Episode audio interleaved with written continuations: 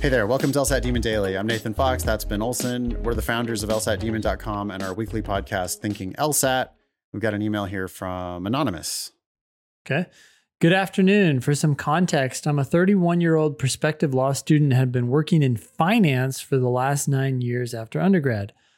I'm targeting a 170 to 172 LSAT score.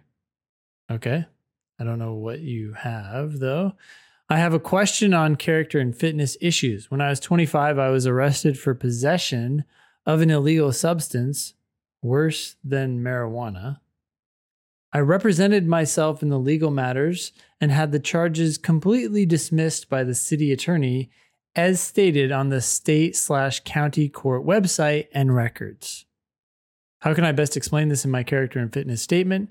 And how will this affect my chances at admissions slash scholarships? I have had an exceptional career thus far in finance and have worked up to VP at my firm, not bouncing around from firm to firm as some of my colleagues have. Uh, any information or advice is appreciated. Uh, we always say call your state bar. Ask them whether you even need to disclose this. That's the issue. If you need to disclose it, then you're going to have to disclose it. If you don't need to disclose it, then yeah, I mean, just don't. But you you want to make sure that this doesn't pop up 4 years from now when you're trying to get admitted to the bar. So, my guess is that you probably do have to disclose the arrest. They're probably just going to say, "Have you ever been arrested?" Eh, you know, arrested or convicted. This and, is classic legal work, right? You have to look at what the question asks, yeah. how it's framed, and then answer it literally, and that's it. Right, right. So, I mean, you would state the facts of what happened. You would state that you did everything that you were required to do, and that it was dismissed. you would state that it was dismissed by the city attorney I don't know that you really need to say much more than that. I guess you yeah, could say something like, in the six years since then, I have had a, sex, a successful career and I have not had any further issues. Yeah. Something like that. But keep it simple. The the more you talk about it, the worse it's going to get. So yeah. Uh, don't go into the details of why it was dismissed by the city attorney. Don't go into, you know, don't start making it look, oh, it was bullshit. It wasn't my Coke, it was hers. And I, you know, don't don't go into all that.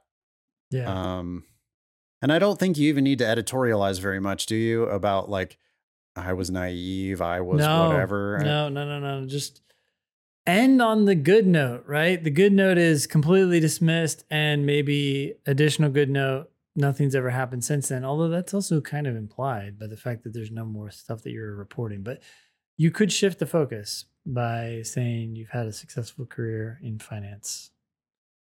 Yeah, I I think you just say what happened. Say you did all the things you were required to do. Say that it's no longer an issue. That it you know these charges were completely dismissed. What do you think about I represented myself in the legal matters? Don't say that. I agree. I agree. Don't say that. And the reason why I wouldn't say that is because there's a certain kind of law school applicant who considers themselves to be like pretty much already an attorney because of previous legal entanglements. And it's one of the worst, I think, one of the most naive looking types of applicants because they just come in, they come in seeming like a problem. Yeah. I think that when you say I represented myself in the legal matters, you think that makes you look good, but it actually makes you look bad.